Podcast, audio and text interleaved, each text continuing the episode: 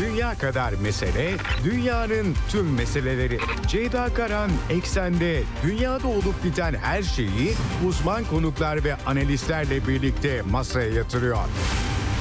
Dünyadaki meseleleri merak edenlerin programı Ceyda Karan'la Eksen hafta içi her gün saat 16'da Radyo Sputnik'te. Ceyda Karan'la Eksen başlıyor.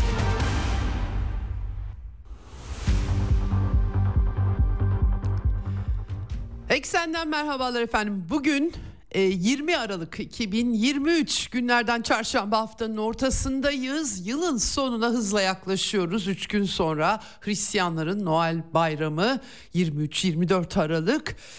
Ee, dünya gündemi yine Orta Doğu Ukrayna arasında oldukça yüklü aktarmaya çalışacağım sizlere 75. günündeyiz İsrail Filistin Gazze Savaşı'nın ee, yine e, Birleşmiş Milletler'den herhangi bir sonuç çıkmadı ateşkesle ilgili olarak ama bugün size verebileceğim bu konuda hayırlı belki hayra yorulabilecek kısmen haber yeni bir insani ara ateşkes çıkmıyor ama e, bir nevi mola e, haberleri yoğunlaşmış durumda. Temaslar, Katar, Mısır, İsrail'in bu konuda onay verdiği söyleniyor. E, İsrail'in kara savaşında sıkışmasının etkilerinden tabii ki bahsediliyor e, bu konuda. Ama Lübnan cephesi hareketli, İsrail'in o cephede de bir e, savaş başlatabileceği tehditleri vardı. Kızıldeniz hattı da hareketli. Yemenli Husiler gündeme damgasını tabii ki onlar vuruyor dünyada. Bu çatışmanın e, sürprizi Husiler diyebiliriz rahatlıkla. Programın son bölümünde bu konuya eğilmeye devam edeceğim. Dün e, tüm amiral, emekli tüm amiral Cem Gürdeniz'le konuşmuştuk. Bugün de e, bölgeyle yakından ilgilenen e, hem güvenlik hem dış politika analisti Suat e, Delgen konuğum olacak. Bir 10 gün kadar önce konuşmuştuk kendisiyle. Aslında öngördüğü şeyler de gerçekleşmiş gözüküyor. Ee, bir yandan İsrail-Filistin çatışması ve bunun bölgesel etkileri tüm dünyayı tabii nakliye şirketlerinin büyük ölçekte e, e, ümit burnunu dolaşmak durumunda kaldığı bir jeopolitik konjonktüre dönüşmüş vaziyette. Amerikan yönetimi refah muhafızı koalisyon operasyonu başlattı bir koalisyon kurdular. Ama ne olacak bu koalisyon? Ne yapacak? Yemen'e savaş mı açacak? Bakacağız. Ben de size aktarmaya çalışacağım. Suriye Devlet Başkanı Beşer Esad'ın Bağız Partisi Merkez Komitesi toplantısında sıra dışı çıkışları var. Bunların notlarını da size aktarmaya çalışacağım. Ukrayna sahasında da e, Kiev yönetiminin sıkışmışlığının yansımaları. Rusya Devlet Başkanı'nın Ukrayna'da da en çok izlendiği belirtilen meşhur direkt hat bu sene format değiştirildi basın toplantısıyla birlikte yapıldı. E, programı Zelenski de kendi yıl sonu programını düzenledi. Tabii ki aynı ilginin olduğunu söylemek çok mümkün değil ama dünya elbette Ukrayna liderinin ne diyeceğine baktı. Aktaracağım onları da. Cephedeki haberler çok parlak değil Ukrayna cephesinde. Batıdan da yardım çok az e, öyle söylemek lazım. Başka türlü formüle etmek çok mümkün e, değil. E, Ukrayna'dan da notlarımız olacak. Amerikan Senatosu yeni bir fonlama yapabilir mi diye tartışılıyordu ama oradan da bir şey çıkmadı. Kiev için tabii bu Avrupa'daki gerginliği e, yatıştırmıyor, teskin etmiyor. E, bunlar da var gündemimizde. Şimdi e, hemen e, dolayısıyla gecikmeden e, frekanslarımızı tekrar edelim bize ulaşabileceğiniz yerleri. E, İstanbul'dan 97.8, Ankara'dan 96.2, İzmir 91, Bursa 101.4 ve Kocaeli 90.2 karasal yayın frekanslarımız bunlar. Bunun dışında Sputnik Türkiye'nin web sitesi üzerinden ve cep telefonu uygulamasıyla Türkiye'nin her yerinden ekseni dinleyebilirsiniz. Telegram hesabı Radyo Sputnik'e katılmanız yeterli. Hem canlı yayınlar hem de arkadaşlarım daha sonra kayıtları da yüklüyorlar. Gün içerisinde vaktiniz yoksa canlı yayınları izlemeye kayıtları bulabilirsiniz. Dünyada ne var ne yok ee, bir öğreneyim derseniz e, rahatlıkla Telegram'dan takip edebilirsiniz. Diyelim başlayalım eksene. Dünya kadar mesele, dünyanın tüm meseleleri. Ceyda Karan Eksen'de dünyada olup biten her şeyi uzman konuklar ve analistlerle birlikte masaya yatırıyor. Dünyadaki meseleleri merak edenlerin programı Ceyda Karan'la Eksen hafta içi her gün saat 16'da Radyo Sputnik'te.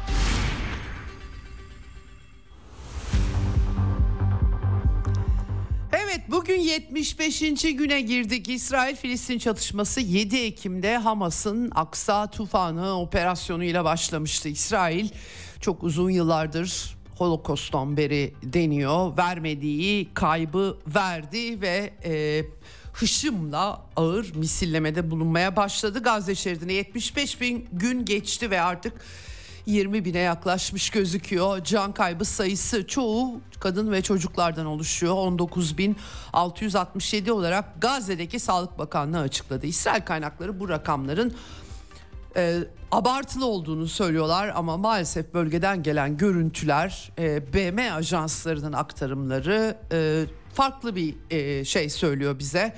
Enkaz altında da hala binlerce insanın bulunduğu belirtiliyor. İsrail ordusu bu arada 7 Ekim'den bu yana 464 askerinin öldüğünü e, duyurmuş vaziyette. Gazze'de yeniden açlık teması var.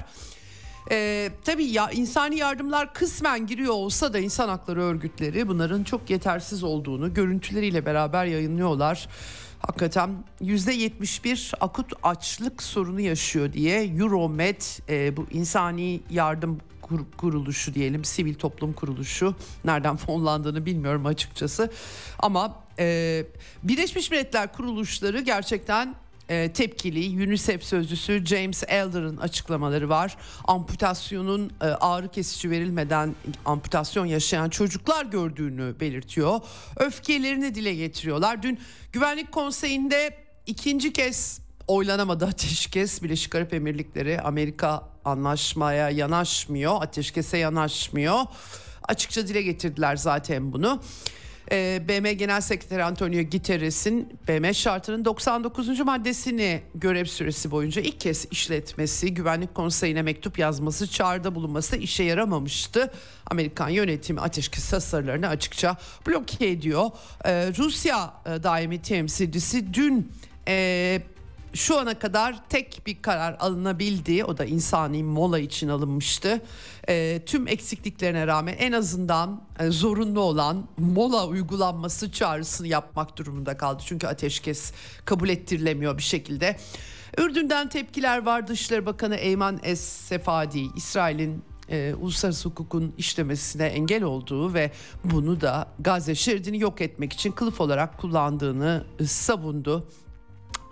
Gazze'yi tek taraflı belirleme hamleleri İsrail'in buna itiraz ettiklerini söyledi. Batı Şeria'da da aynı şekilde tabii bu çatışmalar ne zaman bitecek ucu bucağı gözükmüyor ve İsrail'de çok da uzun sürebileceği savaş kabinesi üyeleri tarafından dile getirilmişti ama hani bir noktada artık bölgesel olarak da maliyetleri e, katlanamaz hale gelir mi? Hakikaten bunu bilmek mümkün değil ama ondan sonra da Gazze'nin ne olacağı ayrı bir tartışma konusu. Şimdi e, tabii her yerde eylem yapılıyor. Amerika'da kongre binasının içine girmeye çalışanlar oldu yine kalıcı ateşkes talebiyle ama engellendiler. Ee, İsrail'de ise tabii e, Netanyahu tartışmaları devam ediyor. Zaten öncesinde de vardı e, bu tartışmalar. Aşırı sağcı kabine üyeleri bazı yaralı askerleri ziyaret ettiği İsrail'de Sheba Sağlık Merkezi'ne Tel Aviv yakınlarında ama e, o askerlerin bir kısmının kendisiyle görüşmek istemediği bilgileri var. E, Hamas'ın yayınladığı videolar var çok sayıda ve bu videolarda açıkça aslında e, İsrail'in kara harekatında e, hiç de azımsanmayacak kayıplar verdiği anlaşılıyor. Kent savaşının zorlukları elbette herkesin bildiği bir şey ama e, bir bu işin yürütülüşüne de bir tepki olduğunu anlıyoruz bütün bu olup bitenlerden. E, Netanyahu'nun yolsuzluk davaları vardı tabii savaş Netanyahu için bir fırsata da dönüştü e, avukatları 18 Aralık'ta pazartesi günü yani savcılığa mektup göndermişler. E, tanıklıkların savaş bitmeden sorguya hazır olamayacakları yönünde yolsuzluk, rüşvet aslında 2019'dan beri süren pek çok dava var hakkında e, Netanyahu'nun. Şimdi E, çatışmalara baktığımızda İsrail e, savunma güçleri yani İsrail ordusu da işte tünellerin görüntülerini yayınlıyorlar. 1500'e yakın tüneli keşfettiklerini söylüyorlar. Bu konuda pek çok tabii ki bu kara harekatı başlarken iddia gündeme gelmişti. Görüntüler de yayınlıyorlar açıkçası.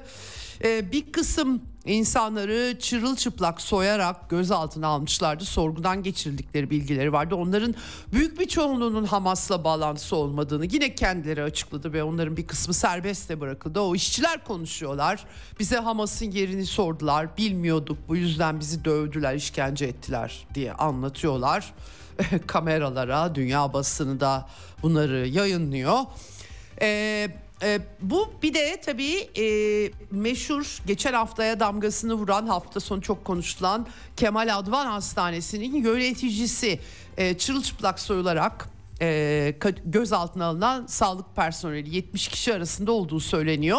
Sa- gözaltı süresini de e, uzatmışlar ve kendisiyle de bir itiraf yayınladı İsrail güçleri.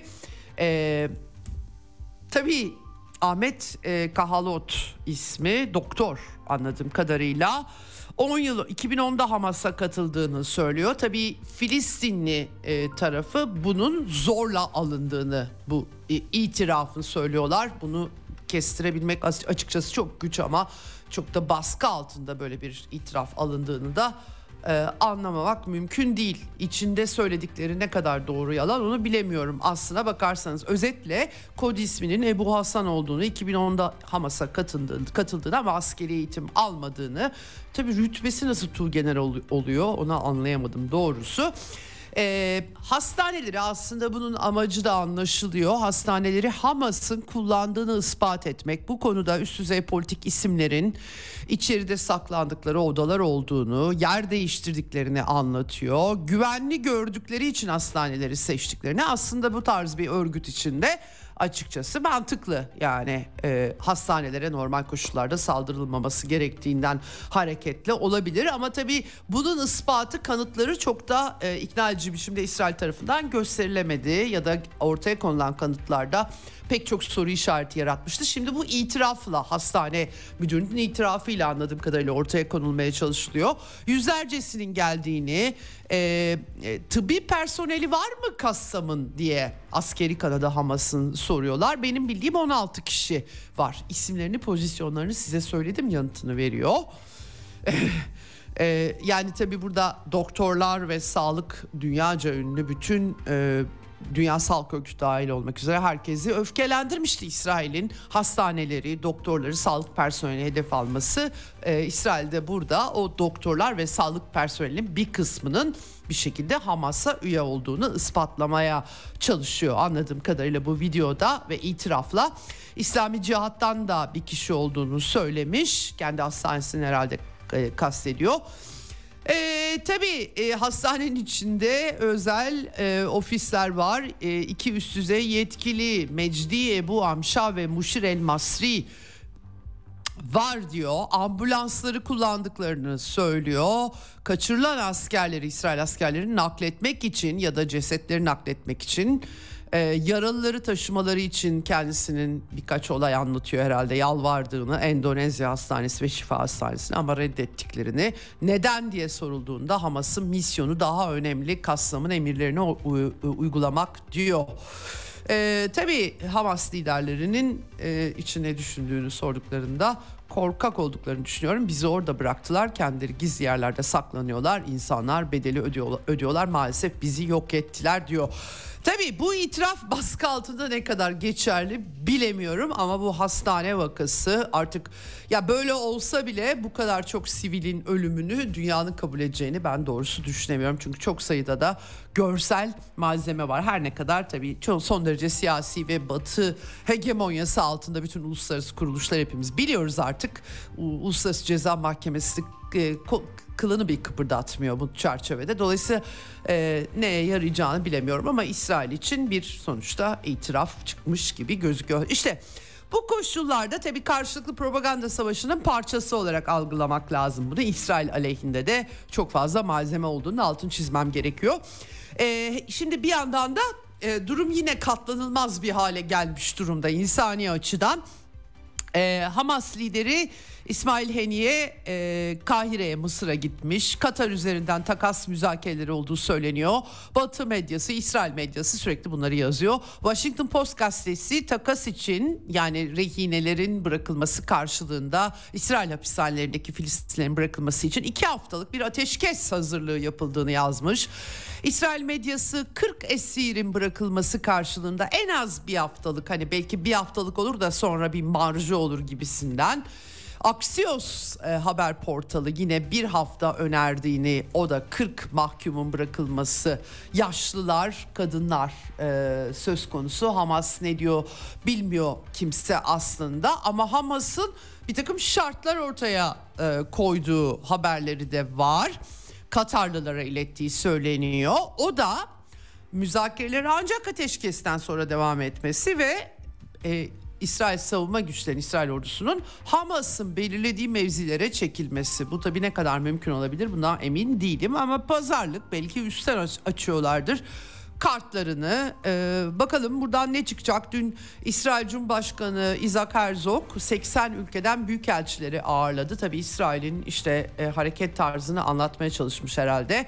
Filistin halkıyla değil Hamas'la e, halbuki krizin başında öfkeyle hepsi Hamaslı demişti Gazze nüfusu için tabii onları biraz düzeltmeye çalıştığını anlıyorum. Savaşla ilgili bilgi vermiş. İnsani duraklamaya ve ilave insani yardıma hazır olduklarını dile getirmiş. Sorumluluk sadece e, tamamen Hamas ve askeri cephenin lideri Yahya Sinvar'a aittir diye de e, eklemiş. Tabii e, kendilerinin yardıma engel olmadıklarını söylüyor ki uluslararası örgütler, BM'ye bağlı örgütler açıkçası bunun tam tersini söylüyorlar. Bombardıman altında kim nasıl yardım ulaştıracak diyorlar.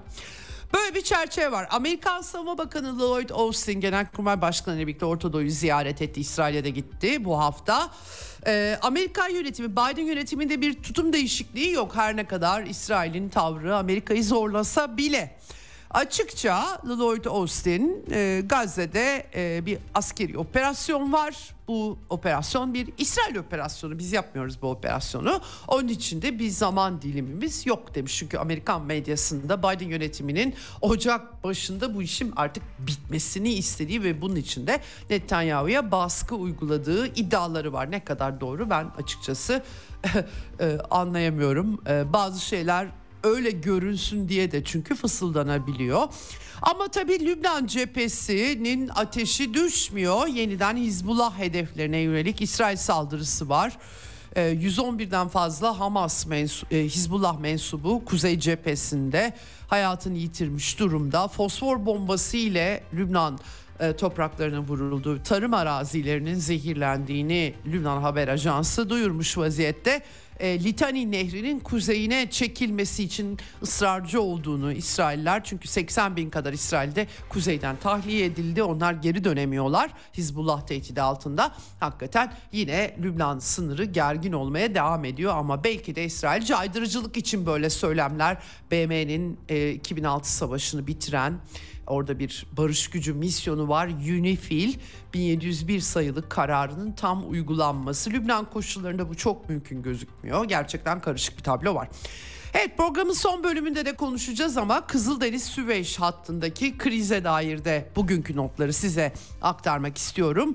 Önde gelen e, büyük nakliye şirketleri Alman Hapag Lloyd, Danimarkalı Maersk, BP, Çin şirketi e, rota değiştirmek durumunda kaldılar. Afrika'dan, Ümit Burnu'ndan dolaşıyorlar. Petrol ve mal e, ticareti açısından maliyetler yükseliyor derken Amerikalılar Refah Muhafızı Koalisyonu kurduklarını duyurmuşlardı. Dün e, Tüm Amiral emekli e, Cem Gürdeniz'le konuşmuştuk. Şimdi tabii e, bu e, 153. görev gücü liderliğinde kurulduğu söyleniyor. E, dün açıklanan katılımcı listesinin arttığını anlıyorum. 19'dan bahsediliyor fakat bunların hepsini bilmiyoruz. ABD, Britanya, Bahreyn, Kanada, Fransa, İtalya, Hollanda, Norveç, Şeyseller ve İspanya şu an açıklanan isimler. Ee, tabii e, deniz trafiğinin azımsanmayacak bir kısmı Süveyş'ten geçiyor ve sıkıntılı bir resim var. Ve e, Bloomberg ajansı Amerika'nın Yemen'deki Husilere askeri bir saldırı düzenlemeyi düşündüğünü yazmış. Ama henüz karar verilmemiş. Gerçekten sıkıntılı çünkü Husiler ellerindeki son derece ucuz füzelerle milyon dolarlık yani roketlerle e, milyon dolarlık gemilere meydan okuyorlar ve çok dar bir boğaz bu boğazı kapatmaları herhangi bir Amerikan gemisine zarar vermeleri Amerika'nın itibarı ya da başka koalisyon ortaklarında böyle bir hasara yol açmaları da büyük bir risk barındırıyor işin açıkçası. Nasıl yapacaklar ben merak ediyorum programın son bölümünde e, Suat Delgen'e de soracağım. E, şimdiden e, 2 milyon dolarlık füzeyle 2000 dolarlık İHA'yı düşürme e, ironisi içerisindeler öyle anlaşılıyor. E, maliyet endişesi var ve Lloyd Austin e, açıklamasında Pentagon şefi İran'dan derhal gerginliği azaltacak adımlar atmasını bekliyoruz. Yani Husiler de o kadar İran'ın vekil gücü mü bilmiyorum. Gerçi İran'da desteklerini sürdürdüklerini söylüyor. Yani aslına bakarsanız Amerika'ya karşı ve e, Amerika büyük bir güç nihayetinde ama vekalet savaşında işler değişebiliyor. Böyle bir isim var. Üst düzey bir e, bu ortamda üst düzey Amerikalı yetkili Politico gazetesine konuşmuş ve bu 19 ülke demiştim size koalisyona katılmak için imzayı koydu. Ama çoğu isimlerinin açıklanmasını istemiyor gizli. Çok merak ediyorum gerçekten hani e, sızar e, muhtemelen. E, tabii e, Suudi Arabistan, Birleşik Arap Emirlikleri ve Mısır'ın olmaması dikkat çekici. Hatta ve hatta İsrail medyası e, tam da Suudi Arabistan sana yönetimiyle yani Yemenlilerle Ensarullah'la anlaşmak isterken bu yıla damgasını veren bir e, e, vuran bir olaydı. E, yine Çin'in ara buluculuğu işlemişti. Ee, İran'da etkili olmuş olabilir. Ee, başka ülkelerde Umman'da aynı şekilde daha öne çıkıyordu. Tam da e, barış yapacakken Yemenlilerle bir de böyle bir krizle karşı karşıya kaldılar ve anladığım kadarıyla bunu bozmak istemiyorlar. Ee, Amerikalılar da Çin'i de kullanarak e, İran'dan e, Husileri desteklemeyi bırakmasını istiyorlar. Zorlu konular e, daha da vahim haller alıyor bu arada açıkçası. İsrail'in Eylat limanı boş gözüküyor uydu görüntülerinde zarar görüyorlar. Bir de üstüne e, bugün Malezya Başbakanı Enver İbrahim'den İsrail ticari gemilerinin ülkesinin kara sularına yanaşması ya da transit geçiş yapmasının yasaklanacağını duyurdu. Gerçekten enteresan. Ve e, son dikkatimi çeken e, bu yine bu bu çerçevede Rusya petrolü taşıyan tankerlerin Husilerle ilgili bir kaygılarının olmadığı yolunda haberler. Avrupa'ya büyük şirketler Kızıldeniz'den, Süveyş'ten geçerek mal taşıyorlar ve e, Rusya'nın e, yani açıkçası e, 18 Aralık'ta Norveç tankerine bir saldırı olmuştu. Bir Rus ham madde kargosu taşıyan geminin Babül Mendeb boğazından geçtiği iddia ediliyor. Hakikaten ben bunu doğrulayamadım ama e, bir dizi Rusya'ya ait tankerinde yine Süveyş'ten geçmeye hazırlandığı iddiaları var. E, enteresan bir durum. Yemenli Husiler de gözleri korkmuş gözükmüyorlar açıkçası. Bu e, refah muhafızı koalisyonunu Amerika duyurdu. Hemen arkasında arda arda açıklamalar var. Husilerin üst düzey isimlerinden Muhammed El Bukati, e, Bukaiti e, Deniz İttifakı kurulsa da kurulmasa da Filistin meselesinde tutumumuz değişmeyecek. Kuşatma bitene Gazze'ye ilaç ve gıda girişi oluşana kadar Filistin ve Gazze şeridine desteğimiz sürecek, değişmeyecek dedi. Savunma Bakanı Tüm General Yemen'in Muhammed Nasır El Atafi ise efendim e, gördüğünüz e, bir İsrail gemisini ya ele geçirin ya da batırın diye talimat verirken videoları dolaşıyor ortada. Yani e, Yemen'de bu Yahya Sarı artık e, sözcü, e, ordu sözcüsü o da nam saldı bütün dünyada e, Amerikan saldırısı ile ilgili o da tepki koymuş. Bizi 9 yıldır yok etmeye çalışıyorlar. Tekrar isterlerse yok etmek buradayız. Bekliyoruz sizi diye. Aptalca bir şey yapmış olacaklar diye. Valla yani baldırı çıplaklar 2015'ten bu yana Amerikan destekli Suudi Arabistan koalisyonuyla mücadele ediyorlar ve Suudi Arabistan'ın petrol tesislerine zarar vermeyi de başardılar. Gerçekten şimdi e, ne olacak? E, bu çatışmaların da doğası değişiyor bu arada. İHA'lar, dronlar, her şey e, Ukrayna sahasında da görüyoruz aslında. Her şeyi değiştiriyor. Evet, e, bu arada İran'dan e, de, e, Genelkurmay Başkanı e, Muhammed Bakırı'nın açıklamaları var. Ensarullah konusunda ki Yemen ordusu diyor onlar. E, danışmanlık ve entelektüel destek sağlıyoruz. Sonunda sonuna kadar da onların arkasındayız e, gibi açıklamalar yapmış durumda. E, Basra Körfezi'nde İranlılar 33 bin gemiyle 55 bin askeri bulunan füzelerle donatılmış gemilerle Körfez'de e, e, bir besiç deniz gücü kuruyorlarmış. Yani bu çatışma büyürse işin Hürmüz ayağında da e, Körfez açısından da çok önemli sıkıntılar çıkacak gibi e, gözüküyor. E, İran Dışişleri Bakanı Hüseyin Amir Emir Abdullahiyan da e, Doha'da Katar'da e, Hamas lideriyle de görüşmüştü. Yani o cephede direniş hattı da kendi adımlarını koordine ediyor ama yani İngiliz Hava Kuvvetleri Komutan Yardımcısı e, eski anladığım kadarıyla Sean Böll e, Bell e, demiş ki yani e, ABD İran'a saldırmak zorunda kalacak kehanette bulunur gibi. Gerçekten çok korkunç böyle bir çatışmanın dünyaya maliyetlerinin ağır olacağını unutmamak gerekiyor her açıdan. Şimdiden bile yani kanalın kapatılması yani Amerikalıların burada tabii e, aşağı tükürseler sakal yukarı tükürseler bıyık durumu oluşmuş gibi gözüküyor ama Yine de bu konuyu programın son bölümünde konuşacağız Suat Delgen'le. Efendim Suriye Devlet Başkanı Beşer Esad'dan da çok dikkat çekici bir çıkış geldi. Sıra dışı bu kadar çok da konuşmaz Esad genelde. Baz Partisi'nin Merkez Komitesi toplantısında olduğunu anlıyorum. Ee, burada özellikle e, Esad diyor ki Suriye Savaşı, Filistin'deki savaş, Ukrayna Savaşı, Güney Çin Denizi çatışması, Venezuela diğer bütün noktalarda tüm tüm bu çatışmaları da Batı özellikle Amerika bunları yürütüyor. Ee, sadece toprakları değil, ülkeleri değil anlatıları da kontrol etmeye çalışıyor. Bu ama bu bir hakikat savaşıdır ve e, demiş ki bu sefer diyor e, anlatı anlatıya hakim olamıyor Amerika ve İsrail. Esad'ın tespiti bu şekilde. E, bir yandan tabii ki kendisi çoğu insan diyor Birinci ve İkinci Dünya Savaşı e, arasında Nazilerin yükselişinin Amerikalılar tarafından desteklendiğinden de habersiz. Tarih çok fazla bırakın uzak e, tarihi yakın tarihte çok insanlar bilmiyorlar.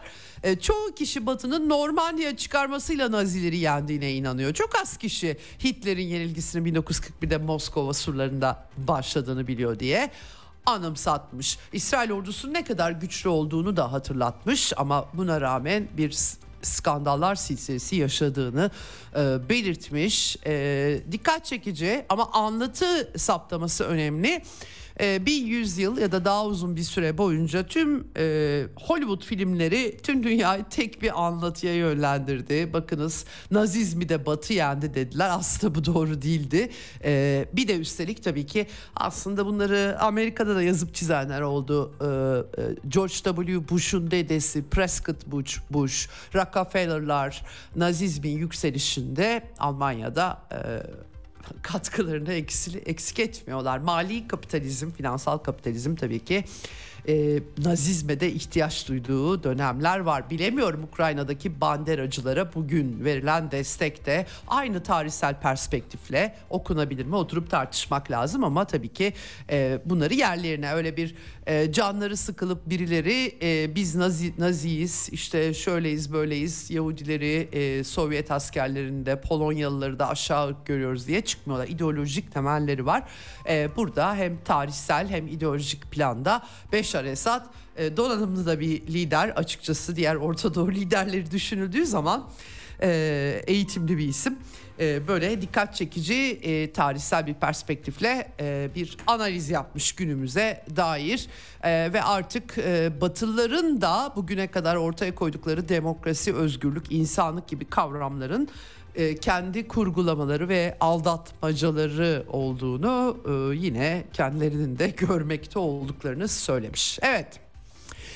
Evet, e, Orta Doğu ile ilgili son notum Dışişleri Bakanı Hakan Fidan e, Iraklı mevkidaşıyla e, dün görüşmüştü Fuat Hüseyin'le. İşte terörle mücadele, güvenlik, su alanları bir de e, kalkınma yolu projesi diye bir proje var. Irak'taki kalkınmanın sağlanmasına yönelik bilemiyorum neye yarayacak bunlar. Amerika Irak'ı işgal edip bir devlet otoritesi bırakmayacak hale şekle soktuktan sonra bir anayasa yazdırdı biliyorsunuz Irak'a. Ee, çok parçalı bir görünümü var. Bir merkezi otorite oluşamıyor genellikle. Ee, dolayısıyla da çeşitli çıkar grupları birbirlerini yiyorlar genellikle. İnsanlar da elektriksiz, susuz kalabiliyorlar. Böyle bir durum var. Kamuculuk yerine neoliberal nizam böyle tesis ediliyor biliyorsunuz dünyada son 20 senedir. Bazı yerlerde patlıyor tabii ki. Evet burada yerel seçimler yapılmış Irak'ta ama farklı koalisyonlar Irak'taki çok demokratik her şey görüyorsunuz. Ee, basın toplantısıyla duyurmuşlar. Nuri El Maliki eski başbakan ve Haçlı güçleri e, sandıktan pek çok yerde ilk sırada çıkmışlar. Bazı yerlerde ikinci sırada çıkmışlar. Bunu da son not olarak aktarmış olayım. Evet Şimdi gelelim Ukrayna'ya. Ukrayna çatışması çok önemli. Amerika'nın Joe Biden'ın özel savaşı zaten Ukrayna en baştan beri 2014 yılında e, anayasal darbe Kiev'de e, yaptırıldığından bu yana 5 milyar dolar harcadıklarını Ukrayna'ya Victoria Nuland kendisi ifade etmişti e, meydan darbesinden bu yana Biden'ın e, başkan yardımcısı iken uğraştığı daha sonra başkan olunca da savaşı çıkarttığı bir dosyadan bahsediyoruz maalesef. Ee, şimdi e, cephe hattında durum e, gerçekten parlak değil. Telegram kanallarından şöyle sağlamları bugüne kadar doğru bilgi verenlerini kontrol ettiğiniz zaman özellikle Avdi, Avdiivka başta olmak üzere pek çok cephede bir gerileme olduğunu görüyoruz. Artık taarruz bitti zaten. 4 Haziran'daki taarruzun bitişini ilan etmediler ama bitmiş gözüküyor. Ee, Kiril Veres Ukraynalı bir tabur komutanı Ukrayna'da yayın yapan ICTV'ye konuşmuş ve nerelerde kazanıyor diye sorduklarında nerede olduğunu bilmiyorum söyleyemem. Hayatta kalmaya çalışıyoruz kazanmak için savaşmıyoruz bunlar farklı şeyler yanıtını vermiş. Yaz aylarında Kırım'da olacağımızı düşünüyorduk demişler. Ama artık birçok insan buna inanmaktan vazgeçmiş durumda. Şimdi İngiliz istihbaratı bir kehanette bulunuyor. Diyor ki e, cephedeki durum artık durgunluk olarak tanımlanabilir diyor. Pek büyük bir atılım yapması olası değil diyor Rusya ordusunun. E, yani tabii e, çeşitli cephelerde yerel taarruzlar var ama yani küçük küçük. İngiliz istihbaratı bu krizde çok şey saçtı ortaya. E, dolayısıyla bilmiyorum bu sefer haklı çıkabilecekler mi beraber göreceğiz.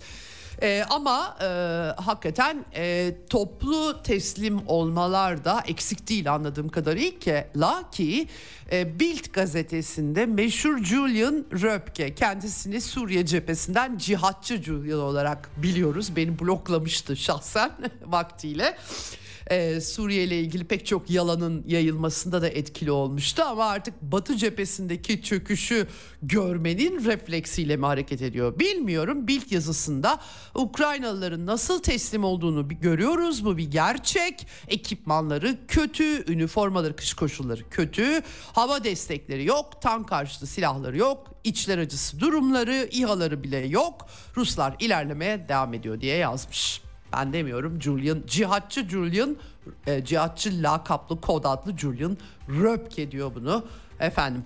Evet şimdi e, bunun dışında tabii Ukrayna ordusu Donetsk'e ben 2018'de gittiğimde de sallıyorlardı böyle şeyleri. Bir konut binasının girişini yok etmeyi başarmışlar. Rastgele fırlatıyorlar. E, çok at, e, namlulu roket atar sistemlerinden 122 milimetrelik bir füzeyi fırlatmışlar. Evet efendim bu koşullarda enteresan bir başlık Wall Street Journal gazetesinden e, Amerika'nın e, gazetenin yorumcularından Jared Baker Vladimir Putin'i yılın e, stratejik olarak yılın jeopolitik olarak pardon yılın kazananı ilan etmiş. Örnekler vermiş. Saldırı taarruz durdu. Ekonomik olarak diz çöktürülemedi Rusya'ya Efendim kararlılığı azalıyor Avrupa'nın, Amerika'nın desteği azalıyor. Bildiğimiz şeyleri aslında benim size aktardığım şeyleri e, nihayet yazıyorlar.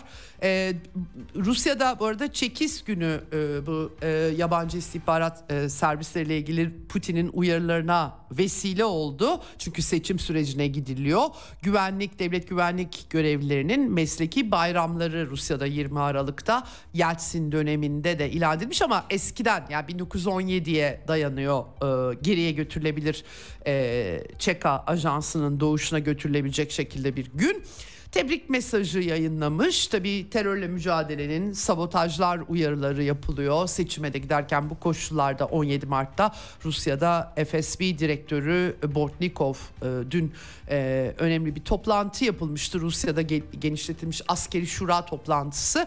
Orada uyarılarda bulunmuştu. Putin'in bu toplantısı bu arada herkes tabii üzerinde yazıp çiziyor. Gerçekten önemli çünkü aslında bildiğimiz bir takım tespitleri yaptı burada. NATO'nun çevrelemesi, işte hibrit savaş vesaire, mühimmat meselesi, e, teçhizatlarla ilgili Rusya'nın üstünlüğünü ispatlaması gibi konulara değindi vesaire sorunlara da değindi. İHA'ların arttırılması, e, çözümler üretilmesi ama e, tabii e, başka şeyler de e, söylemiş. Ben bir kısmını aktardım size e, nükleer e, güç olarak stratejik güçlerin durumunu hazır tutmaktan bahsetti. Rusya'nın e, Sovyetlerin çöküşünden bu yana içinde bir beşinci kolun hareket ettiğini söyledi. E, Sovyetlerin ardından Rusya Federasyonu'nda parçalamak için neo-naziler ve eski naziler üzerinden bahis oynadığını Batı'nın e, e, dile getirdi. 2014'de e, tabii ki Kiev'e e, örnek vermiş. Aslında Rusya Federasyonu'nun Avrupa ile savaşa girme bir, gibi bir niyeti hiçbir zaman olmadığı, şimdi de yok böyle bir şey.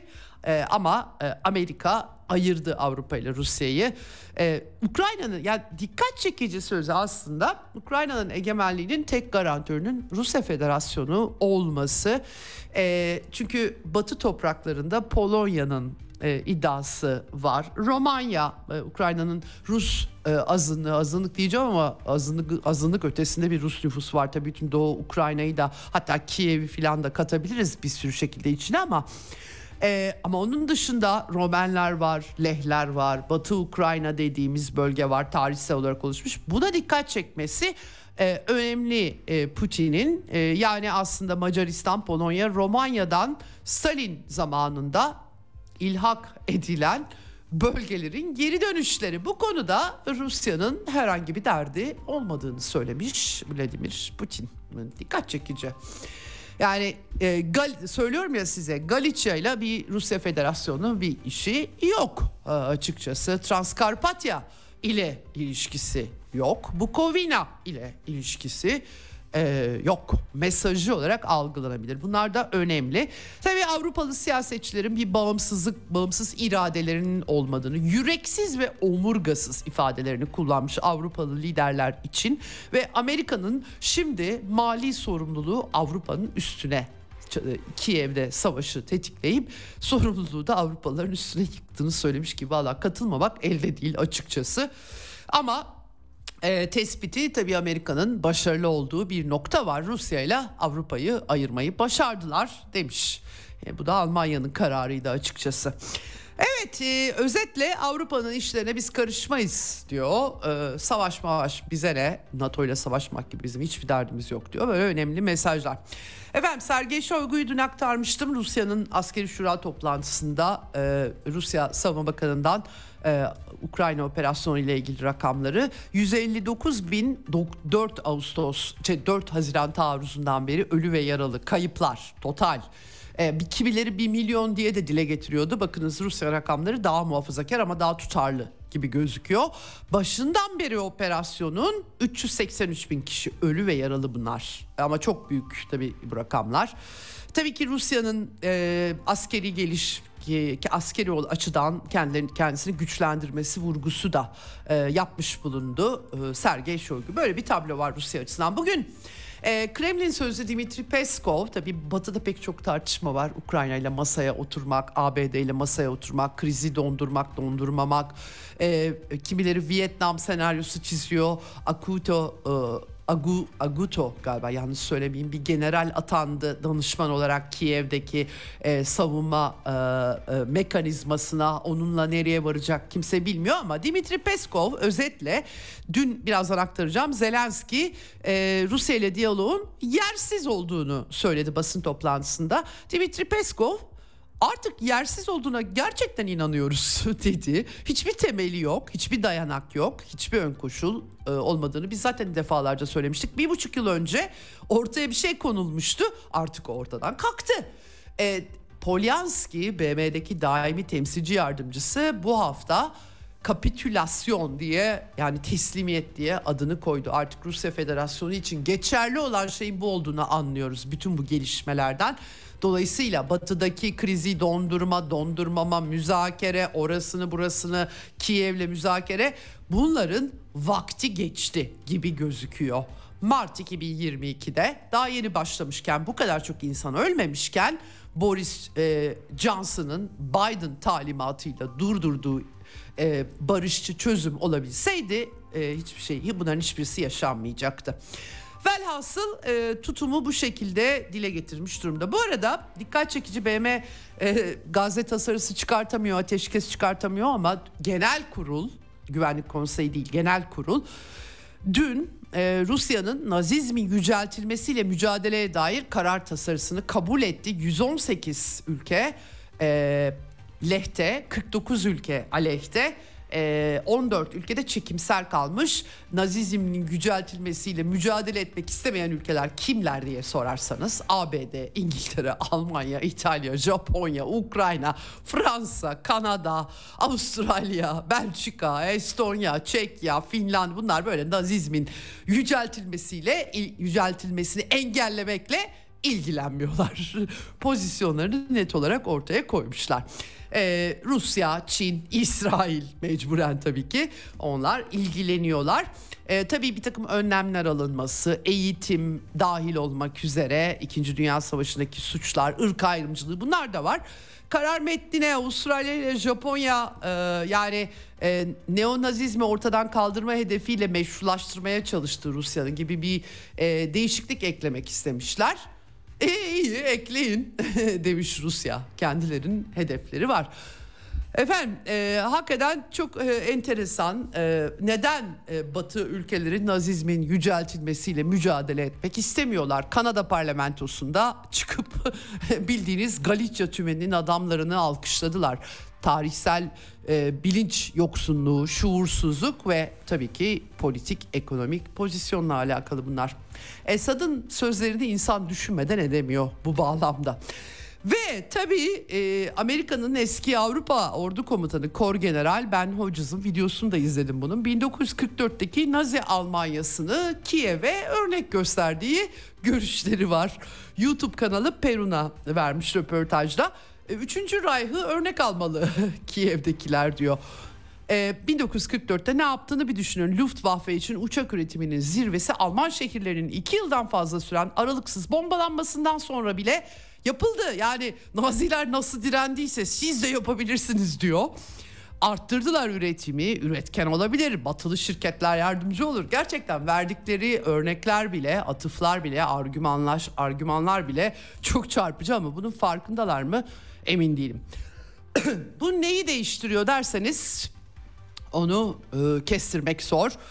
Artık BBC Batı yardımı kesildi. Kiev operasyonların kapsamını daraltıyor. Zaten savunma diye koymuştu Zelenski. Şimdi biraz Putin'in basın toplantısı meşhur yıl sonu değerlendirmesine e, alternatif kendi toplantısını yaptı. Dün akşam düştü bunlar.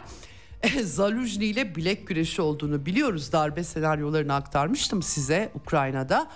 Genelkurmay Başkanlığı'nın kendisinden 450-500 bin kişinin daha seferber edilmesini istediğini söyledi. Ama bunu desteklemek için daha fazla argümana ihtiyacım var dedi e, ülke bütçesine 13 milyar dolarlık bir maliyeti olacak tabii bu seferberliğin. Ukrayna dediğiniz zaten Batılılar ödüyor devletin parasını. Dolayısıyla Ukrayna'nın kendisine ait ne kadar parası var emin değilim bu krizde.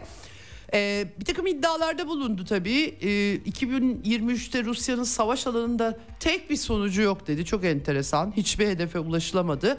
Ee, Rusya'nın hedefi demilitarizasyon. toprak ele geçirmek değil ki. Orduyu yok etmek. Yani demilitarize etmek. Ukrayna ordusunu yok etmek. Ukrayna ordusunun tabii ki ideolojik altyapısını da yok etmek. Dolayısıyla yıpratma savaşını anlamıyor insanlar anladığım kadarıyla. Şey zannediyorlar Amerikalılar hani bir ülkeye saldırırlar hop hemen başkente giderler de, rejimi değiştirirler tak anayasayı yazdırırlar işi bitirirler. Ama burada hedef böyle konmadı ki yıpratma savaşı bildiğiniz demilitarizasyon orduyu yok etmek açıkçası. E, o yüzden e, Zelenski herhalde alan kazanmak olarak yaklaştığı için böyle şeyler söylüyor. Kaldı ki tabii oldukça geniş e, beşte biri diyor kimileri dörtte biri diyor bir alan söz konusu. Efendim şimdi tabii Zelenski ABD'nin ihanet etmeyeceğinden eminmiş. Nasıl emin oluyor ben bilemiyorum. Ee, savaş bitip bitmeyecek mi 2024'te bilmiyor. Başarısızlığa mı gidiyorsunuz sanmıyorum gibi cevaplar vermiş. Ee, ondan sonra diğer müttefiklerden gelecek yardımlara bakıyor. Orta Doğu'daki savaşın arkasında Rusya varmış. Bilemiyorum yani nasıl oluyor onu da anlayamadım. Ee, efendim Trump seçilirse e, gidişatı etkiler diyor. Polonya'dan şikayet etmiş. Polonya ablukası yüzünden mahsul kaybettik. Ben pısırık değilim. Ülkenin çıkarlarını savunuyorum ama Polonyalılar tahır çıkalmamıza izin vermedi demiş. E çünkü Polonya'nın çiftçileri mağdur oluyor buradan. Enteresan. Polonya ve Macaristan'la sınır sorunlarını çözmesi gerektiğini söylemiş. Putin'in de bu konuda fikirlerini aktardım demin size. Gerçekten enteresan bir noktadayız. NATO konusunda da Ukrayna'nın bir kısmının NATO'da olması, e, öbür kısmının olmaması gibi bir şey asla desteklemeyeceğiz demişti. Yani neye yarar? Üstüne soğuk su mu? Bilmiyorum. Kaldı ki e, Moskova'nın ortaya koyduğu şey net. Katiyetle NATO üyeliği yok diyorlar. O yüzden e, tabii ki hep beraber göreceğiz artık değişebilir her şey bilemiyoruz şu anki durumu aktarıyorum. Bu arada Zaluzhny Genelkurmay Başkanı e, kendisinden talepte bulunan dinleme cihazı bulunmuştu. Ee, Ukrayna siyasetinde bu konuşuluyor. Kimileri kendi kendine koymuş. Hani Zelenski'yi yıpratmak için diyor ama bilemiyorum doğrusu. Te, e, Zalü telekulak e, skandalı diyebiliriz buna bir nevi. Efendim Amerikan Senatosu belki Senato'da bir tasarı kabul edilir deniyordu ama olmadı. Çoğunluk lideri Demokrat Chuck Schumer açıkladı. Yok Ukrayna'ya bu yıl. Ee, Ocak başında 9 Ocak gibi yanılmıyorsam toplanacaklar ama Şubat'a sarkabileceği söyleniyor. Bir fonlama çok çıkacak gibi e, gözükmüyor. Zaten Amerika'da artık Trump'la ilgili tartışmalar hızlanıyor. Çünkü 2024 Ocağı ile birlikte e, bütün bu aday adaylık kapışması hızlanacak. E, bir eyalette ilginç bir gelişme bu. Colorado Yüksek Mahkemesi Trump'ın 6 Ocak 2021'deki baskın nedeniyle anayasanın ayaklanma maddesini e, atıfta bulunup aday olamayacağına hükmetti. Amerika'da büyük bir tartışma var şimdi.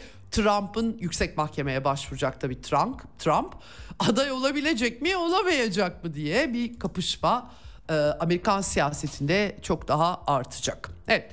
Bu arada İtalya Ukrayna'ya mali askeri yardımı önümüzdeki yıl için uzatmış. Neofaşist Giorgia Meloni ama yani 15. sırada İtalyanlar. Japonya 4,5 milyar dolar ek yardım sağlayacakmış. Ne kadar süre içerisinde bilemiyorum bunu. Amerika Birleşik Devletleri ise meşhur biliyorsunuz çevreleme operasyonlarını sürdürüyor. Onu savunmak için çevreliyor Amerika hep. Finlandiya ile pazartesi günü savunma anlaşması imzalamışlardı. 15 üssü kullanacak Amerikalılar. Hatta daha fazlası da olabilir. Danimarka Amerikan askerlerinin topraklarına konuşlandırmalarına izin vermiş. Danimarkalılar Nazilere de çok çabuk boyun eğmişlerdi. İkinci Dünya Savaşı sürecinde e, tarihsel olarak böyle yabancı güçlere çok açıklar biliyorsunuz. İsveç Aralık başında benzer bir anlaşma. Norveç'te aynı şekilde daha önce Amerikalılar böyle kuzeyden Rusya'ya doğru sarkıyorlar ama hep savunma için biliyorsunuz. Hep hep savunmak için başkalarının topraklarının dibine dibine e, yerleşen bir Amerika görüyoruz. Sırbistan seçimleri ve e, e, bu arada e, Avrupa Birliği'nin hoşlandığı bir sonuç üretmedi Sırbistan seçimleri. Öyle oluyor. Avrupa Birliği hoşlanmayınca o seçim şaibeli olabiliyor. Avrupalıların sevdiği siyasetçiler seçilince sorun olmuyor.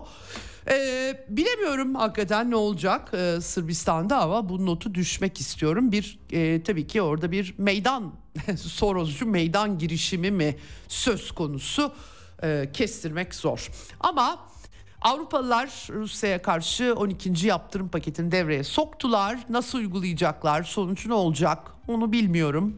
Ee, pek başarılı olamamıştı. Ee, Rusya'nın varlıklarını çalmaya odaklanmış gözüküyorlar. G7 e, Dünya Bankası aracılığıyla Kiev'e bunlar bunlar yasal şeyler mi emin değilim. Savaştaki bir ülkeyi IMF'nin böyle de yani onların bile belli yasaları var. Kafasına göre nasıl olur da IMF ve Dünya Bankası para yağdırabilir? Bunların yasallıklarını doğrusu bilmiyorum. Bu kadar ee, ama yani bu kurumların arkasında kim olduğunu hepimiz biliyoruz tabii ki. Ee, Alman Başsavcılığının Der Spiegel 720 milyon avro değerinde Rus mal varlığına el koymak ve devlet bütçesini bu parayla devlet bütçesinden yönlendirmeyi istediğini yazmış. Ne şahane ise beğenmediğiniz ülkenin parasına el koyuyorsunuz. Oh mis gibi. Valla e, çok zengin olsam kuruşumu Avrupa'ya Amerika'ya çıkarmam onu söyleyeyim. Güven olmaz. Beğenmezler sizin duruşunuzu derhal hop üstüne otururlar. Çok mümkün yani. Evet e, New York Times ama Rusya e, öyle ya da böyle yaptırımları atladı, e, çeşitli ağlarını kurdu, her türlü mal, malzeme, telekomünikasyon, gözetleme ekipmanları, gelişmiş bilgi işlem, silah sistemleri, İHA'lar için gereken şeyleri, ticari ekipmanları yaptırımlara rağmen tedarik etti diye yazmış. Olup biteni özetlemiş. Dimitri Medvedev bu konuda Avrupa'ya teşekkür etti. X hesabından Rusya'nın Güvenlik Konseyi Başkan Yardımcısı. Avrupa'nın yaptırımları sayesinde Rusya'nın kendi kendine yeter olduğu, Avrupa'nın ekonomisinin giderek resesyonla anılır olurken Rusya ekonomisinin büyümekte olduğunu yıl sonu 3,5 diye bekleniyor benim bildiğim söylemiş kendisi. Bu arada Mishustin Rusya Başbakanı Çin'i ziyaret etti. Li Qiang'la Rusya Çin Başbakanı'yla görüştü e, ve ardından da Xi Jinping tarafından kabul edildi. E, aslında 2024 için 200 milyar dolarlık bir ikili ticaret öngörülüyordu. 218.2 milyar dolara şimdiden ulaştığını Xi Jinping açıkladı. Ulusal para birimleri tabii ticarette kullanıyor. Rusya'ya gittiğiniz zaman hakikaten şaşırıyorsunuz. Çin'in Çin Rusya ilişkileri çok hızlı bir biçimde gelişiyor. Havaalanında direkt şeye alışmışsınızdır uluslararası havaalanlarında. Benim çok dikkatimi çekmişti. İngilizcedir tabelalar. İşte kocaman kocaman tabelalar vardır. Uçağınızı takip edersiniz. Orada Çince, Rusça, Çince, İngilizce de var ama İngilizce arada bir geçiyor. Hakikaten çok çarpıcı gelmişti. En son geçen sene gittiğimde. Evet e, şimdi az vaktim kaldı. Fransa parlamentosu göç yasa tasarısı ta, epey tartışmalı. Bunu kabul etmiş. E, yaz, göçü sınırlandırma hedefli işte kira yabancılara kira desteği aile yardımları gibi şeyleri azaltıyor belirli koşullara koyuyor suç işleyenleri e, çifte vatandaşları özellikle vatandaşlıktan çıkartma eğitim için gidenleri e, yabancı öğrencilerden depozito alma gibi gibi enteresan hususlar var. Onlar onu tartışıyorlar. Bir de efendim e, Covid ile ilgili bir not aktaracağım size. Çok dikkatimi çekti. Hakikaten Türkiye'de de çünkü çok artık görüyorum e, Covid vakaları da oluyor ama bilemiyoruz boyutlarını. Dünya Sağlık Örgütü de biraz rahat gözüküyor. O kadar iki yılımızı çaldı Covid-19. En son bir e, JN1 varyantı hızla yayıldığı söyleniyor. Alt varyant bu. Ee, ama e, izlenmesi gereken diye e, Dünya Sağlık Örgütü sınıflandırmış. Tabii şu an küresel halk sağlığı için bir risk oluşturmadığını söylüyor ya da düşük diyelim. Biraz tabii kış koşulları dünyanın pek çok yerinde. Dolayısıyla solunum yolu enfeksiyonları var. Onların e, yükü artacağı için hani normal saymak lazım e, gibi e, bir e, şeye varmışlar. E, asıl bu konuda Avrupa Birliği'nde efendim sipariş verilen ama kullanılmayan aşılar 4 milyar euroluk. Vay be. Avrupa vatandaşları e, 4 milyar euroyu aşılara ödüyorlar ve kullanılmıyor. Bunların bir kısmı imha edilmiş efendim. Hakikaten çok acayip. Ee, ama e, bazı ülkelerde isyan bayrağı açmış gibi gözüküyorlar anladığım kadarıyla. Örneğin Polonya'ya dikkatimi çekti. Macaristan bu arada tabii Pfizer şirketi onlara dava açıyor. İstediniz, sipariş ettiniz, alacaksınız. Bu arada artık gerekmiyor. Öyle bir durum var ya da öyle söyleniyor bilemiyorum. Hakikaten bu aşı meselesi tabii Avrupa'da bunu kaşıyacak bir basın kaldı mı ondan da çok emin değilim. Bu e, aşı meseleleri hepimizin canını çok yaktı bu kriz elbette. Çok insan kaybedildi. E, dolayısıyla ama not olarak bunu da size aktarmak istedim. Evet şimdi kısa bir tanıtım arası hemen ardından Suat Delgen'le buradayız. Kızıldeniz Süveyş krizini konuşacağız.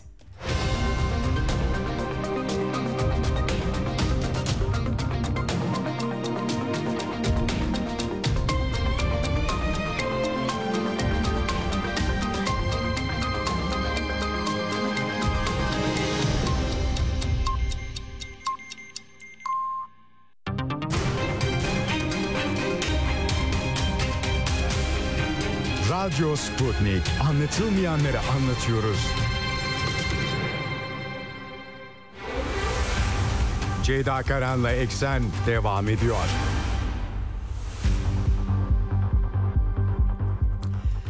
Evet Eksen'in son bölümüne geçtik. Telefon hattımızın diğer ucunda dış politika güvenlik analisti Suat Delgen var. Hoş geldiniz yayınımıza. Ceyda Hanım merhabalar. İyi yayınlar diliyorum. Çok teşekkür ediyorum Suat Bey. Katıldığınız için e, açıkçası bir 10 gün oldu yanılmıyorsam sizinle konuşalı. E, belki açtı. E, tam da bu krizi konuşmuştuk. Da ben geçtiğimiz hafta başlarında e, bir bu iş buralardan bir takım kıvılcımlar çakacak diye düşünmüştüm. Sağ olasınız hemen yorumlamıştınız bana. Ama e, iş daha da e, büyüdü tabii biz konuşalı beri. E, Kızıldeniz Süveyş girişinde Gazze Savaşı'nın e, e, beklenmeyen sürprizi Ensarullah Hareketi Husiler oldu ve gerçekten bütün dünyayı da ilgilendiren bir resim önde gelen nakliye şirketleri e, rota değiştirmeye başladılar ve e, refah muhafızı koalisyonumuz var şimdi. E, öncelikle şunu soracağım size bu Amerika Birleşik Devletleri bu koalisyonu ne e, ne gibi sonuçlar alabileceğini düşünerek e, kurdu diye soracağım. Çünkü e, büyük bir meydan okuma var gibi gözüküyor. Hangi şey üzerine, zemin üzerine yasallık bakımından ve hangi sonuçları umut ediyor Amerika böyle bir koalisyon e, kurmakta? Bu koalisyonda kimler var, kimler yok? Kimler var yok ya da e, genel olarak bu e, refah muhafızı işi nedir diye e, özetleyerek sorayım size. Şeyden bir önceki e, yayında da e, ifade etmeye çalıştığım gibi Amerika açısından önemli olan husus sorunun uluslararasılaştırılmasıydı. Çünkü Amerika doğrudan Husileri hedef almıyor. E, 2001 yılında e, Joe Biden bir kararname ile Husileri terör örgütü listesinden çıkardı. Dolayısıyla E, daha daha önceki saldırılarda da hem Pentagon tarafından hem Dışişleri Bakanlığı tarafından yapılan açıklamalara baktığımız zaman Amerikan gemileri doğrudan hedef alınıyor gibi bir açıklama yok. Bölgede bulunan hı hı. Amerikan gemileri işte e, ticari e, temaslara, ticari gemilere gerçekleştirilen saldırıları engellediler gibi genel geçer bir ifadeyle konu geçiştirilmeye çalışılmış. Şimdi dolayısıyla Amerika hı hı. burada e, sorunu uluslararası uluslararasılaştırmak için bir koalisyon kurdu. Bu koalisyona kimler katılıyor? İngiltere katılıyor, Bahreyn katılıyor, Kanada katılıyor, Fransa katılıyor, İtalya var, Hollanda var, Norveç var, Seyşeller var ve İspanya var. Burada e, şunu ifade etmek lazım. Bu ülkelerin hepsi fiili olarak gemiyle e, katılmıyorlar. Bazıları e, hmm. 5. filo karargahında. Muhtemelen bu harekat e, Manama şeyindeki ABD'nin 5. filo karargahından yönetilecek. Oraya e, karargah subayıyla da destek verebilirler. Böyle bir destek verildiğinde de siz e, böyle bir harekete katılıyor olarak etiketlenirsiniz. Dolayısıyla bu e, Kanada'nın ve Seyşeller'in e, ve Norveç'in bu aşamada bu şekilde katılacağını düşünüyorum. Ama fiili olarak şu anda bölgede gemisi olan İngiltere'nin iki tane gemisi var. Fransa'nın bir gemisi var. İtalyanların e, Doğu Akdeniz'de bir gemisi vardı. 24 e, Aralık'ta Süveyş'ten geçip bölgeye intikal edecek. Bir de İspanyollar hı hı. E, gemi gönderecek. Tabii burada İspanyolların gemi göndermesi de ilginç çünkü e, Gazze krizine en fazla tepki gösteren e, İsrail'e protesto, e, protesto Evet. halk gösterilerinde bulunan ülkelerden bir tanesi İspanya'ydı. E, şimdi e, Amerika bu harekatı daha doğrusu bu koalisyona hangi uluslararası hukuk temeline tutmaya çalışıyor? E, 1982 Birleşmiş Milletler Deniz Hukuku Sözleşmesi'ne göre e, denizlerin serbest, serbestçe kullanım ilkesi var. Dolayısıyla Husilerin Hı hı. yaptığı hareketin denizlerin serbestçe kullanımını engellediğini, uluslararası ticaretin akışına e, engel oluşturduğunu, dolayısıyla bunun engellenmesi gereken uluslararası bir sorun olduğunu ileri sürüyor Amerika. Ama buna yönelik Hı hı. mesela e, SOA protokolü vardır. E, SOA protokolü. Yani eğer ki Amerika örnek veriyorum e, şey yapsaydı Husileri terör örgütü listesinden çıkarmasaydı 2005 SOA protokolü denizde terörist faaliyetlerin e, engellenmesi gibi bir uluslararası sözleşme var. Hareket o sözleşmeye de dayanabilirdi ilk başlangıçta. Hı hı. Şimdi Hı hı. e, böyle bir hareket, böyle bir harekatın içeriği hakkında e, bilgi sahibi olabilmek için öncelikli olarak Hı hı. kurallarına bakmak lazım. Ama henüz anlaşma kuralına dair bir bilgimiz yok. Dolayısıyla bir konvoy harekatı yapılacak mı? Ben zannetmiyorum. E, burada yapılacak şeyin gemilerin uygun mevkilerde konuşlanarak e, sahilden gelecek e, işte balistik füze, seyir füzesi ya da işte kamikaze dronları e, engellemeye yönelik Evet. şekil edileceklerini düşünüyorum. Fakat burada şöyle Evet. e, kendi içerisinde e, bir çıkmaz var. Şimdi Husilerin elinde Evet. çok büyük bir şey var. E, silah e, cephaneliği var. E, bir drone'un Evet. maliyeti yaklaşık 2-3 bin dolar. Ama siz bunu düşürmek için Evet. attığınız e, SM2 güdümlü mermisi ya da Arslan Evet. 15 güdümlü mermisi 2,5 milyon dolar. Dolayısıyla bu Evet. ne kadar sürdürülebilir, ne kadar uzun süre bu bu şekilde devam edecek? Bu bir soru işareti. Öte yandan Evet. e, hani e, bakıldığında böyle bir harekata Suudi Arabistan destek vermemiş gördüğüm kadarıyla. Birleşik Arap Emirlikleri yok. Bu krizden Evet. etkilenen Mısır. Mısır yok. Çünkü şöyle Mısır e, döviz gelirlerinin dörtte birini Süveyş kanalını kullanan gemilerden alıyor. Geçiş ücretiyle karşılıyor. Şu anda e, Hı hı. yaklaşık yüzde on beş ya da yüzde otuz olabilir. Rakamı tam hatırlamıyorum. E, gemi trafiği azalmış durumda. Dolayısıyla Mısır'ın gelirleri azalmış durumda. Buna rağmen Mısır böyle bir koalisyon içerisinde yer almamış. İkincisi e, Hindistan yok. Ki Hindistan'ın bölgede bir gemisi var bir gemi daha gönderiyor. E, Japonya yok. E, Güney Kore yok. Fakat burada e, şöyle bir e, ilave bilgi e, vermem gerekiyor ki bu Amerika'nın e, politikasını anlamamız açısından da önemli ipuçları barındırıyor. 19 Aralık 2023 e, tarihinde e, Dışişleri Bakanlığı'nın internet sitesinde e, Husilerin Kızıldeniz'deki e, saldırılarına karşı e, müşterek yani duyuru diye tercüme edebilirim tahmin ediyorum. Bu duyuruya e, NATO NATO adına e, Genel Sekreter Avrupa Birliği e, imza koymuş ve ülkeler arasında da Avustralya var, Bahama var, Japonya var, Yeni Zelanda var, Güney Kore var, Singapur var. E, dolayısıyla Hindistan burada da yok. Yani Amerika'nın e, önemli ortaklarından ya da işte Çin'e alternatif olarak e, gelişti, Çin'e alternatif olarak düşündü, üretim merkezi olarak düşündü.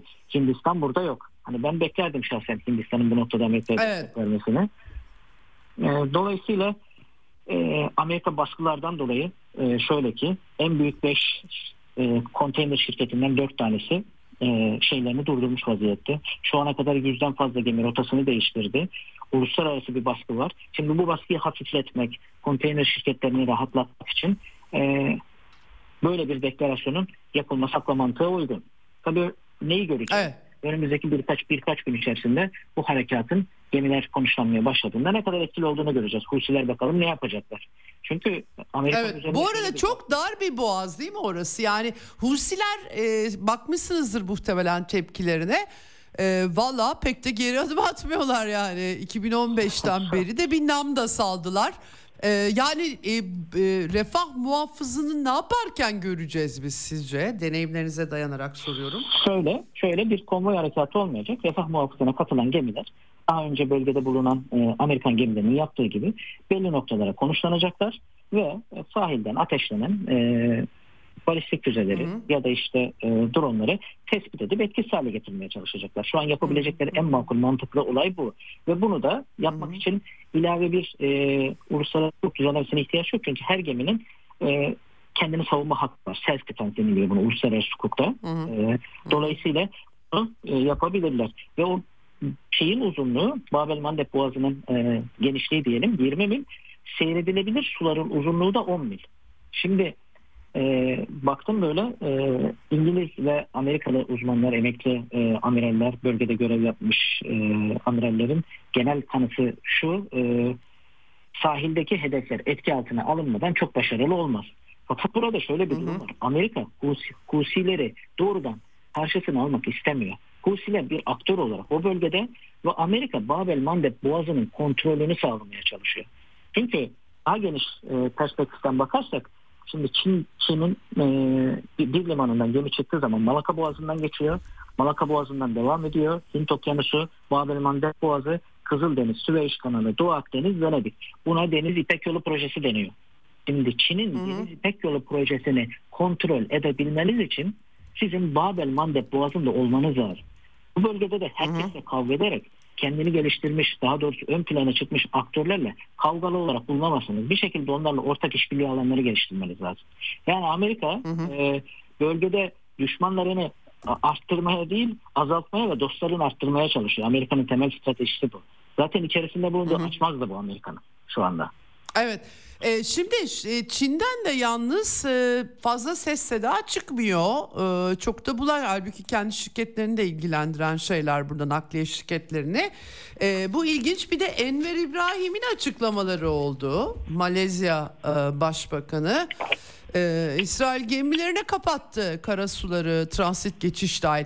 Ee, yani başka alametler mi buradan doğuyor? Gazze kriziyle bağlantılı okumak zorundayız. Çünkü Yemenliler de öyle bir şey yani. Bu arada Yemen de bütün gemilere engel olacağız. Onun da mantığını çok anlamıyorum. Onu da sorayım size. Yani mesela bir gemi e, diyor ki ya ben Babel Mendep'ten geçeceğim ama Eylat'a uğramayacağım diyor geçiyor sonra uğruyor. Nereden Husiler bunu bilebilirler ki tuhaf bir durum. E, dolayısıyla hani her gemiyi de engellemiyorum diyor e, Husiler ancak işte İsrail'le bağlantılı olanlar diyor. Bu gerçek mi doğru mu? E, bu, bu işin e, şeyi. Bir de tabii e, burada Malezya'nın tutumu neyin işareti? Çin'in e, tutumu neyin işareti sizce? Şimdi Ceyda Çin'den başlarsak Çin'in şu an bölgede e, iki tane gemisi bir tane de akaryakıt gemisi var. Çin e, Aden Körfezi'nde deniz haydutluğuyla mücadele için e, orada bulunuyor. Cibuti. Cibuti evet Cibuti'de üssü var. E, ki e, okuduğum kadar e, okuduğum açık kaynaklardan öğrendiğim kadarıyla e, saldırıya uğrayıp yardım isteyen gemilerin çağrılarına Çin e, cevap vermedi. Cevap vermiyor. Hı. Tahmin ediyorum Çin'in e, krize bakış açısı şu. Çin zaten e, aslında dolaylı olarak konunun içerisinde. Cuma günü Suudi Arabistan Dışişleri Bakan Yardımcısı ve e, Birleşik Arap Emirlikleri hmm. Dışişleri Bakan Yardımcısı Çin'deydi. Çin e, İran'la e, Suudi Arabistan ve Birleşik Arap Emirlikleri arasındaki ilişkilerin normalleşmesi sürecini hızlandırmaya çalışıyor. Bu tabii ki Husileri de etkileyecektir. Çünkü gördüğümüz kadarıyla Husilere ciddi bir istihbarat akışı var. Bu istihbarat desteği de akla en yakın e, tahmin İran olması gerekir. Çünkü e, ciddi bir açık kaynak e, istihbaratı var. Ve Husiler şunu da söylüyorlar. Uluslararası toplumun tepkisini çekmemek için bu noktadaki açıklamaları da son derece diplomatik. Biz sadece İsrail limanlarına giden gemileri engelliyoruz. Diğer gemilerle bizim bir sorunumuz yok diyorlar. En son açıklamaları da o yönde. Çünkü evet. bir türlü tüm uluslararası toplumu karşılarına alırlar. İkincisi şimdi Gazze'deki insani dram, öldürülen insan sayısı, yıkılan bina sayısı arttıkça e, İslam dünyasında da tepki artıyor. Şimdi bu tepkilere ülkeler e, kendi toplumlarını, kendi kamuoylarının tepkilerine sessiz kalamaz. Malezya kendi limanlarını tahmin ediyorum Zimri, İsrail şirketinin ismi, taşımacılık şirketi gemilerinin evet. e, kullanımına kapattı. Şimdi bunun e, tabii Türkiye'yi etkileyen e, boyutu da olabilir. E, biliyorsunuz e, bunda Türkiye'nin İsrail ticaretinin e, devam ettiğine dair bir takım haberler var. Daha evet. ülke bu konuda karar almaya başladıkça ve e, uluslar daha doğrusu e, Müslüman toplumu e, kendi devletlerini İsrail'e karşı e, somut tepkiler koymaya çağırdıkça e, Türkiye'nin İsrail'le olan ticaretini de gündeme getirecektir diye düşünüyorum. Hı hı hı. Evet. E, peki yani buradan nasıl çıkılacak? Şimdi e, çünkü e, Husiler de diyor ki e, Gazze savaşı durmadan insani yardım götürülmeden biz izin vermeyeceğiz diyor. E, ta Ümit Burnu'ndan mı dolaşacak? Her şey daha pahalanacak. Petrol bu arada. Petrol de önemli. Ee, bir yandan da mesela İran'ın e, buradaki e, yumuşatıcı faktörü olabilir mi? Amerikan e, Savunma Bakanı Austin e, açıkça e, İranlıların bu işi hatta Çin'e de çağrı yaptıklarını anlıyorum ben Amerikalıların. İran üzerindeki nüfuzunuzu kullanın gibi. E, bütün dikkatler İran'a çevrildi ama Batı medyasında da şöyle analizler görülüyor yani sonunda Amerika İran'la savaşacak gibi diye. Başımıza daha büyük belalar açılmaz mı? Ya yani bunu nasıl yönetecekler merak ediyorum. Hakikaten bir düğüm çünkü. Sizin genel görüşünüz burada e, nedir? Nereye gider buradan?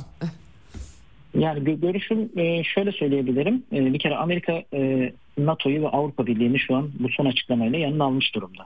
Dolayısıyla dolaylı hmm. olarak Türkiye'de NATO'nun bu açıklamasını veto etmediği için çünkü NATO'da kararlar oy birliğiyle alınır. Buna destek vermiş vaziyette. Evet. İkincisi hmm. aslında şöyle uygun bir zamana denk gelmiş durumda kriz. Avrupa'da şu anda Noel durumu var. Dolayısıyla konteyner trafiğinin azalması normal bir zamandaki etkisini çok göstermeyebilir. Yani bu şekilde Hı-hı. devam ederse biz bu etkiyi e, Ocak sonunda falan hissetmeye başlarız. Dolayısıyla henüz Hı-hı. önümüzde bu krizi çözmek için zaman var. Birincisi bu. Hı-hı. İkincisi ola ki Amerika e, sahilde Husilerin işte varsa radarlarını, varsa liman kolaylık tesislerini, işte e, cephaneliklerini vesaireyi hem denizden atacakları e, füzelerle hem de hava operasyonuyla çünkü uçak gemisini de bu ara e, Eisenhower uçak gemisi görev grubunu Basra Körfezi'nden e, şeye kaydırdılar. Babel Aden. yakınına. Hı hı. Evet, hı hı. Aden'e kaydırdılar. Fakat burada şimdi şöyle bir açmaz var. Husilerin elinde çok ciddi mayınlar var. Eğer ki Husiler saldırısıyla kalırlarsa reaksiyon olarak e, boğazı mayınlarlarsa bu çok daha probleme neden olur. Ama ben evet. bu kadar ilerleyeceğini ilerleyeceğini düşünmüyorum. Burada e, İsrail'in üzerindeki baskı artıyor. Amerika İsrail'in üzerindeki hmm. doğrudan ya da dolaylı baskısını arttırıp artık e, Gazze Savaşı'nın İsrail için bir Pürüz zaferi haline gelmesini engellemeye çalıştıracaktır. Bunu da şöyle delillendirebilirim. E, son, dönem, son günlerde e, Amerikan basınında özellikle Benjamin Netanyahu'nun daha önce işte saldırıların bilindiği, istihbaratın dikkate alınmadığı, işte Hamas'ın maddi bir takım destekler sağlandığına dair haberler ve analizler çokça artmaya başladı. Dolayısıyla e, zaten siyasi olarak, iç politik olarak Netanyahu'nun e, şeyde durumu çok iyi değil, İsrail'de durumu çok iyi değil. Bu baskılar arttıkça üzerindeki baskı da artacaktır ve e, Amerika'nın e, istediği pozisyona, istediği konuma yavaş yavaş gelmeye başlayacaktır diye düşünüyorum ben. Yoksa e, hı hı. şu anda hadiseler e, çok öngörülebilir değil. Hatırlarsanız Avrupa Birliği'nin stratejik pusulası e, 2022 yılı Mart ayında yayınlandı. NATO'nun stratejik konsepti 2022 yılı Temmuz ayında yayınlandı ki bu belgeler önümüzdeki 3-5 yıl içerisinde NATO'nun ve Avrupa Birliği'nin dünyayı nasıl okuduğunu ortaya koyuyordu. Hiç kimse bugün e, İsrail'in Gazze'ye müdahalesi e, nedeniyle Husilerin Muhabeli Mandeb Boğazı'nda uluslararası bir krize neden olabileceğini öngöremedi.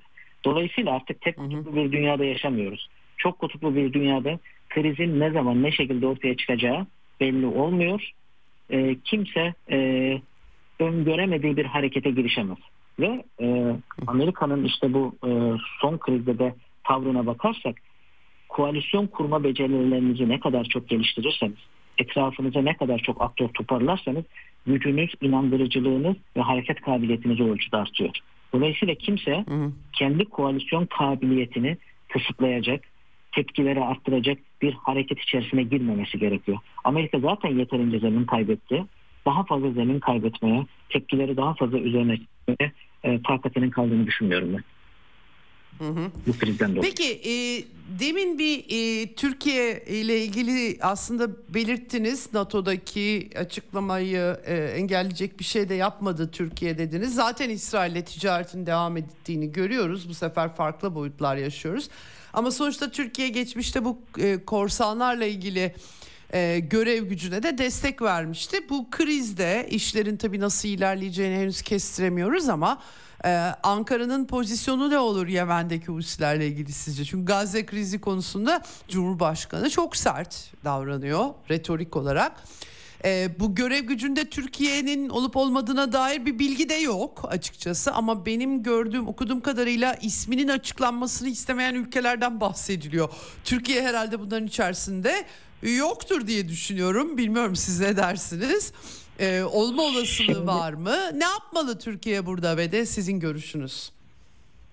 Şimdi şöyle evet. Hanım, e, ben e, 2016 yılında Yemen'den e, Büyükada, e, Büyükada e, korvetiyle bir tahliye harekatı e, tahliye harekatı yaptık. Harekatı bizzat e, yöneten ekip içerisindeydim. E, Yemenlilerin Türkiye'de bakış açısı çok e, olumlu. Yani orada Türkiye'nin e, bir yumuşak bir yumuşak gücü bir yumuşak gücü var. Hı hı. E, İkincisi e, Türkiye deniz havcılığı mücadele için hani bu tür e, yerlere gemi gönderebilmek için meclis, meclis tezkeresine ihtiyaç var. Hafızam beni yanıltmıyorsa 12 e, Şubat ya da 3 Şubat olabilir. 2023 tarihinde çıkarılan Çık, tezkere. Var galiba öyle bir tezkere yani evet, kapı evet, aralayan. Evet, evet. Evet.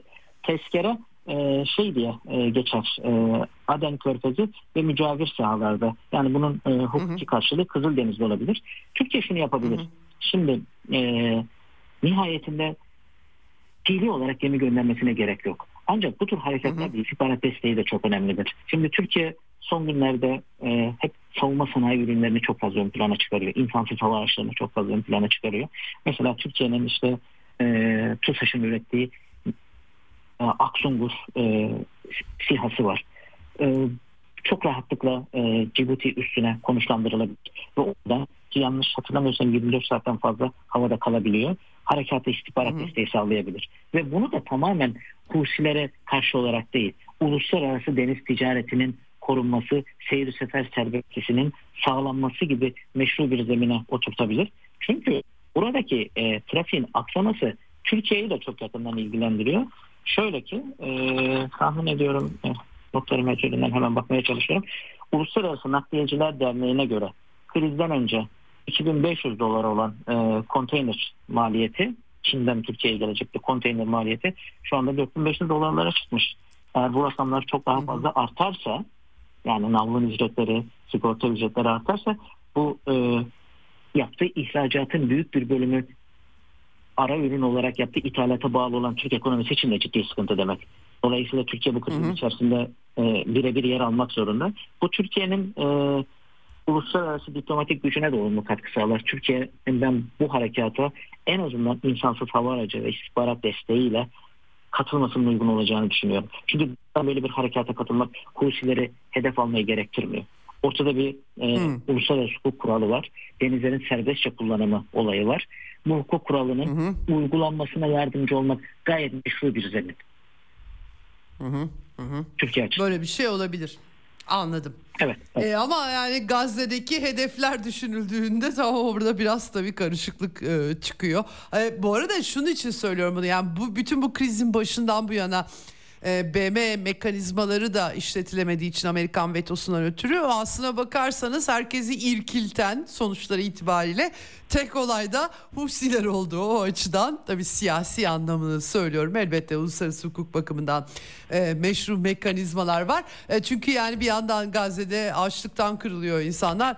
E, Amerikalılar sonra refah muhafızı diye de bir başlık atıyorlar koalisyona falan. Gerçekten biraz ironik e, e, bir e, durum oluyor. Biraz o açıdan söylemiştim ama dediğiniz doğru. Rasyoneliteler açısından yaklaştığımız zaman böyle bir ikilem doğuyor Türkiye açısından. Hakikaten üstesinden gelmesi kolay değil ama hani tabii e, İsrail ile ilişkiler bakımından ticari ilişkiler takır takır da yolunda gidiyor bu arada. Hiçbir değişiklik yok yani. E, e, çok teşekkür ederim. Başka eklemek istediğiniz buyurun. Burada, buyurun. Burada bir, bir hususu e, eklemek e, lazım Ceyda Hanım. E, şöyle ki e, Sayın Cumhurbaşkanı'nın e, doğrudan tepkilerini Benjamin Netanyahu üzerine yoğunlaştırması da aslında Türkiye'nin e, Benjamin Netanyahu'nun kısa sürede iktidarı kaybedeceği yeni bir hı hı. E, yeni bir yönetim geleceği. Bu yönetimin de aslında e, olayları yatıştıracağına dair ben bir öngörüsü olduğunu düşünüyorum. Dolayısıyla zaten İsrail ile ilişkiler yeni normalleşti. Ağustos ayında büyükelçiler e, görevlendirildi.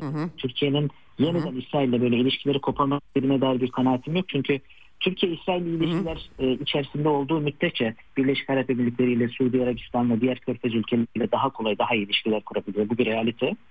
Diğer bir e, konu da bu kriz e, Çin ve Rusya açısından şöyle bir fırsatı da gündeme getirebilir. Hı hı. Biliyorsunuz Arktik bölgesinde Northern Sea Road denilen bir e, ulaşım evet. koridoru var. Bering Boğazı üzerinden ve Süveyş kanalına göre yüzde 40 daha e, kısa. Şimdi e, Babel Kızıldeniz, e, Süveyş kanalı e, problem olmaya başlayınca nükleer kırıcı gemileri daha etkin kullanarak Çin ve e, Rusya bu yolu aktif hale getirebilirse Asya-Avrupa ticareti bu bölgeye kayabilir. Deniz taşıması bu bölgeye kayabilir ve doğrudan bu aslında çok önemli sonuçlar olabilecek bir değişim olur. Hı hı. Evet. Hakikaten enteresan günlerden geçiyoruz. Hep beraber göreceğiz. Çok teşekkür ediyorum değerlendirme için. Bakalım ben bu iş nereye ediyorum. gidecek.